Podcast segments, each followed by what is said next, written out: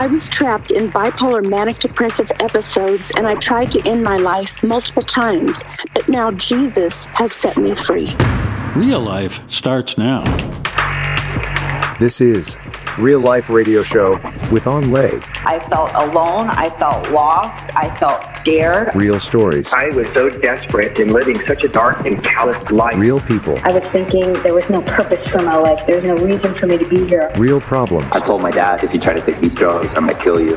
One solution God. Hope is a person, and his name is Jesus. And now your host, Anh Le. Hi, this is Evangelist Anh Le, and today we are talking about mental illness.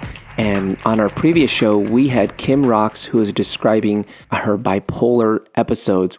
Bipolar is a disorder where a person has high manic moments where they're feeling like they're on top of the world, almost invincible, and then suddenly they crash and have these huge depressive episodes. And Kym was being so affected. It was such an extreme where during the manic times, she was like invincible, overachiever, so much energy, barely sleeping, working all the time, doing great things. And then suddenly she would crash and wouldn't be able to get out of bed for weeks at a time.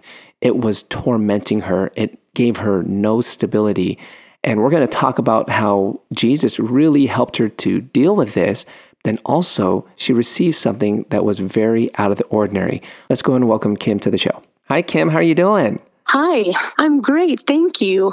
Good. Thank you so much for being on our show. I am so excited to hear the second part of your testimony because something amazing happened. But before we even get to that amazing thing, I wanted to ask you a question because, you know, you kind of surrendered to God. You were kind of saying that you were mad at God. Yeah. But did you know God at that point? I actually did know God. I got to know him much better after my healing, Hmm. but I did know him. I was going to church consistently.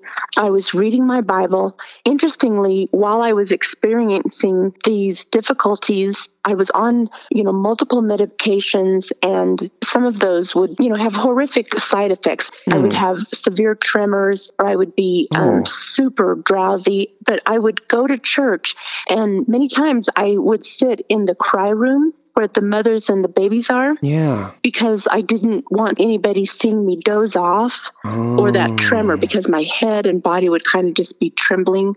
Interesting. One of the medications affected my motor skills. Yeah. Yeah. But I felt like no matter what, I was showing the Lord that I was there. I trusted Him and believed in Him, and I was desperate. So.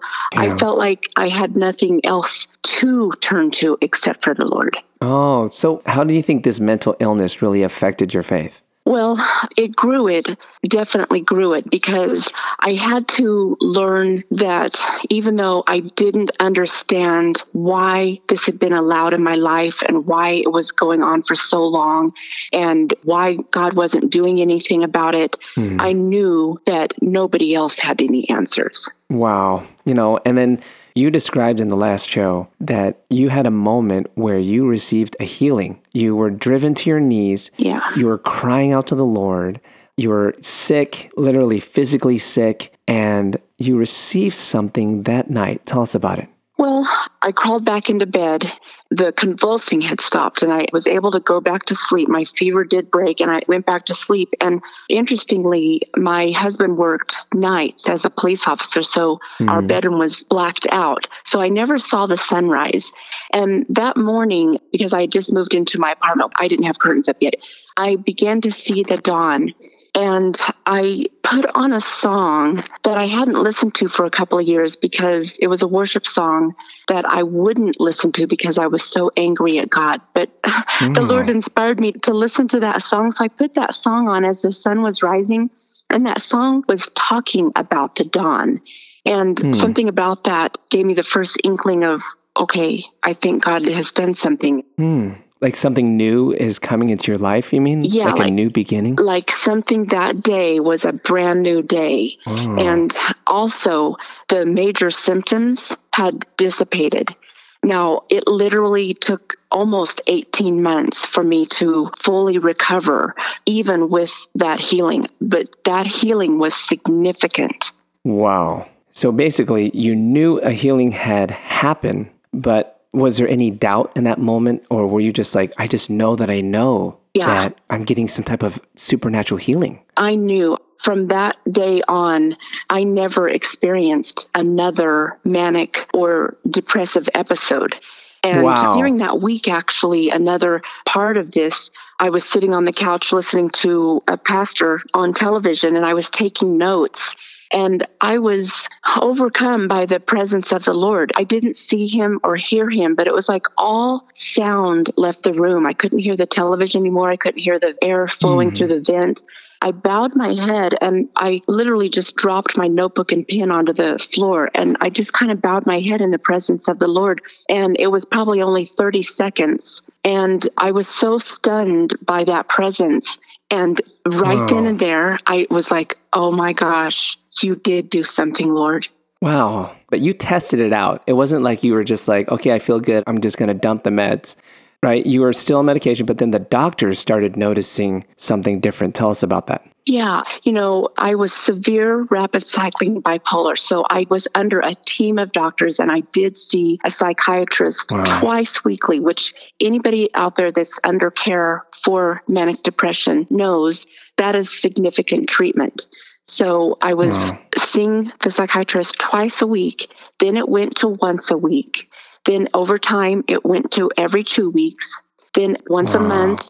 And after the year, they weaned me off the medications. And after three years, the doctor finally released me completely. From all medication. So the doctor is saying at that moment, you don't need to be taking your medications anymore. You seem to be not having this issue anymore. Is that right? Exactly. And there were no more episodes after that. There was no more episodes. And wow. Yeah. That's and awesome. the doctors, you know, they are very reluctant to ever attribute anything to God. But right. yeah. No, you're right. But they knew for sure that something had significantly changed because I was extreme rapid cycling bipolar. That's extreme. A regular bipolar Wow. is like two to four episodes every two to four years. Wow. But I was having, you know, an extreme experience of this. And so to be officially released from all care was major. That's a miracle, Kym. Kym, let me ask a question because a lot of our listeners may be struggling with some type of mental illness or bipolar disorder themselves. What would you recommend to someone who's struggling with bipolar disorder to do if they're struggling with it? if they're struggling with it, I would recommend that they still need to reach out, and I believe they need to be under care and possibly mm-hmm. medications. I mean, you don't want to handle this on your own. You want to have support. Right. Reach out to a support group for mental illness, specifically for bipolar. Mm. But stay under your doctor's care. And if mm-hmm. you're not under doctor's care, you need to get under doctor's care because they can help you manage mm. this. Amen. Amen. But then you would also advise them probably to seek the Lord as you did. And not that it's going to guarantee something, but it did happen for you. And that's the reality. Absolutely. There is hope. And even if you don't receive a healing, you may, and you can trust God to answer your prayers. He will answer your prayers, and He has answers in the Word of God. And it's important to be in fellowship hmm. and among the people in church. You know, you can develop relationships and people that will be praying for you. And hmm. friends and fellowship are super important for your heart and your mind. That's right, Kym. That's so awesome. So, Kym, thank you so much for sharing this awesome testimony. Praise God. You have been set free for 14 years. Kym, thanks so much for being on our show today. And thank you. Thank you for having me. Hold tight, everybody. I definitely got some conclusions and uh, can't wait to share them with you. I'll be right back after the break.